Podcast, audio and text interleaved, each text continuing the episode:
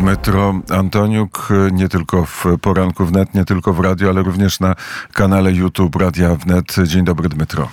Dzień dobry Krzysztofie, witam Państwa serdecznie. Od czego rozpoczniemy ten opis tygodnia, który zdarzył się na Ukrainie? No chyba od, od frontu, bo to co dzieje się na Zachód od e, Awdijewki jest bardzo niepokojący, ponieważ e, toczą się walki. Już my e, straciliśmy co najmniej trzy miejscowości na zachód od Awdijewki, mianowicie Stepowe, Lastoczkine i Siewerne. Mimo tego, że informacja oficjalna od dowództwa sił zbrojnych Ukrainy była taka, że po wycofaniu się z Awdijewki wojska ukraińskie wyszli na podgotowane pozycje obronne. Mm, kilka ekspertów wojskowych ukraińskich, mianowicie wśród nich na przykład Jurij Butusow mówi, że żadnych pozycji nie było przygotowane. I dlatego właśnie straciliśmy te trzy miejscowości, bo po prostu naszym obrońcom nie było gdzie się bronić w otwartym polu przebywali bo i te e, miejscowości są już dawno zniszczone. Tam nie ma gdzie się trzymać. E, więc teraz e, sytuacja jest naprawdę bardzo niepokojąca, bo toczą się walki już w kolejnej miejscowości pod nazwą Orliwka. I jedyne, co może naprawdę zatrzymać wroga skoro nie ma e, żadnych podgotowanych pozycji obronnych, e, to e, tak, no, po prostu kilka kilka zbiorników wody, które tam znajdują się w takiej prostej linii, bo tam jest e, e, no niewielka rzeczka, ale tam są tamy na tej rzeczce i te tamy akurat już chyba zaczęli powstrzymywać te, tego wroga i o tym też mówi na przykład rzecznik Sił Zbrojnych Ukrainy na tym odcinku frontu Dmytro Lychowi. Także mm, no, to jest naprawdę bardzo niepokojące e, i to, że e, dowództwo sił zbrojnych Ukrainy e, powiedziało, że byli takie pozycje, a tak naprawdę my widzimy, że z konsekwencji tego, co się dzieje na froncie, ich na pewno nie było no to w, to nie sprzyja oczywiście zaufaniu e, do takiej e, oficjalnej informacji. Niestety. Na innych odcinkach frontu wróg też e, próbuje atakować i to e, jak w obwodzie charkowskim, tam e, bliżej Kupiańska. Mm, aktywnie próbuje tam atakować, ale nie ma tam e, postępów jakichś tam znaczących, jak to niestety jest pod Awdijówką. Mm, również próbuje atakować na południe od Marienki, i tam jest zagrożenie dla na, na zachód od Marienki dla dużego miasta Kurachowe w obwodzie donieckim i jeżeli e, wrogowi uda się e, zająć wzgórza, które znajdują się na południe od Marienki, to, to znaczy, że z tych wzgórz e, wróg może dalej ostrzeliwać Kurachowe po prostu z artylerii. Nie tylko jak teraz tymi kierowanymi bombami awiacyjnymi, a wprost z artylerii. To e, w tym mieście e, mieszka kilka tysięcy ludzi i, i to jest naprawdę bardzo e, ryzykowna sytuacja dla Kurachowego. A jaki jest cel marszu wojsk rosyjskich? Jak i wcześniej. Okupacja, okupacja w całości obwodu Donieckiego, obwodu Lugańskiego i e, jak widzimy też obwodów e, na pewnie Charkowskiego, Zaporożskiego i e, Hersońskiego, ponieważ Rosja zrobiła, wniosła zmiany do swojej konstytucji i te zmiany mówią, że te okupowane już części Ukrainy są po prostu nieoddzielnymi częściami Rosji i Rosja teraz dąży do okupacji Zaporoża, ponownej okupacji Hersonia, do wejścia do granic Donieckiego obwodu z obwodem, obwodem Dnipropetrowskim i być może też okupacji Charkowa. Była też informacja o śmierci na polu bitwy 73 ukraińskich komandosów czy żołnierzy sił specjalnych. Nie mogę potwierdzić tą liczbę, bo na razie takiej liczby nie mam, ale informacja o tym oczywiście jest i ta informacja płynie z południa Ukrainy, z obwodu akurat hersońskiego, bo była operacja na, no, na wyspach, które znajdują się na, w zachodnim, na zachodniej części obwodu hersońskiego w Morzu Czarnym i tam doszło do, do utraty naszych żołnierzy sił specjalnych. Na razie szczegółów naprawdę my nie mamy, ale taka informacja niestety jest.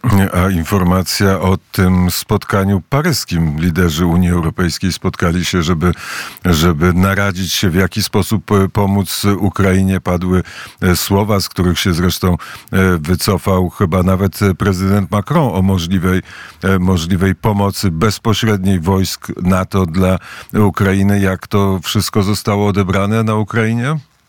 Bardzo głośno oczywiście o tej wypowiedzi Macrona i jeszcze dodam, że akurat zgodnie z ostatnią informacją um, prezydent Francji Macron powiedział, że jego słowa o tej e, pomocy sił zbrojnych, no na przykład Francji w Ukrainie, byli wyważeni, czyli on wcale nie wycofał się z tego. On powiedział, że po prostu nie ma teraz zgody w wszystkich krajów europejskich na taką decyzję, ale jest ważne to, że kraje bałtyckie i wśród nich już co najmniej Łotwa i Estonia wypowiedzieli za taką pomoc, że taka pomoc może być niezbędna w tej wojnie i trzeba no, rozważać taką możliwość. Jeśli chodzi o dostawę broni, dostawy broni, dostawy amunicji, jedna informacja pewna, że tych rakiet, na które czekali Ukraińcy z Berlina, nie doczeka się wojsko ukraińskie, ale czy inna pomoc dochodzi? Czy są jakieś pozytywne informacje, jeśli chodzi o uzbrojenie armii ukraińskiej? Tak, wczoraj e, kanclerz Scholz powiedział e, na spotkaniu w Dreznie o tym, że, e, że Niemcy nie dostarczają, nie będą e, dawać Ukrainie rakiet typu Taurus z, z zasięgiem 500 kilometrów, bo jego zdaniem takie rakiety mogą trafić coś w Moskwie. To ja zacytowałem teraz e, Scholza. E, natomiast jest obnadziejająca informacja e, płynąca z Europy i nie tylko z Europy, mówiąca o tym, że propozycja Czech, prezydenta Czech, który powiedział już no, ponad tydzień temu, że Czechy znalazli około 800 e, tysięcy pocisków dla artylerii ukraińskiej, tylko trzeba na to e, znaleźć e, środki, pieniądze. Mm, no już do tego do tej propozycji kupienia tych e, e, pocisków e, dołączyło się no, co najmniej Kanada i Wielka Brytania i na ile wiem jeszcze inne kraje, chyba też Niderlandy. Także dla nas jest kluczowym akurat teraz, żeby w takie te, ta amunicja była jak najszybciej kupiona i dostarczona w, do Ukrainy, ponieważ no, teraz nadchodzi, no już w sumie nadszedł taki czas, że, że po prostu bez tej amunicji może naprawdę nastąpić niestety załamanie frontu. I to jest wielkie niebezpieczeństwo. Tutaj trzeba być realistami. No co to znaczy załamanie frontu?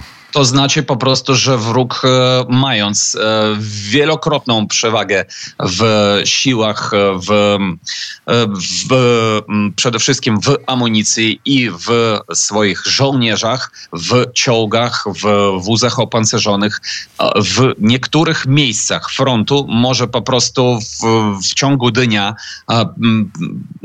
podołać kilka, nawet dziesiątków kilometrów. I to będzie, e, to może być z prawdziwym załamaniem frontu i z no, niewiadomymi konsekwencjami. Trochę być może nie zauważyłem informacji, w jaki sposób zakończyła się debata amerykańska na temat pomocy Ukrainie? Debata trwa, na ile ja wiem.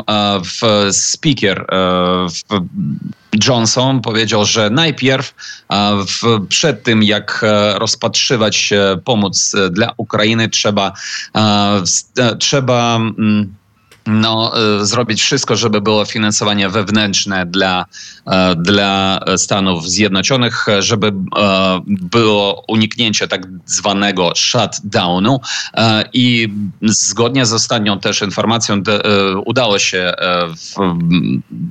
osiągnąć pozytywną decyzję w tym.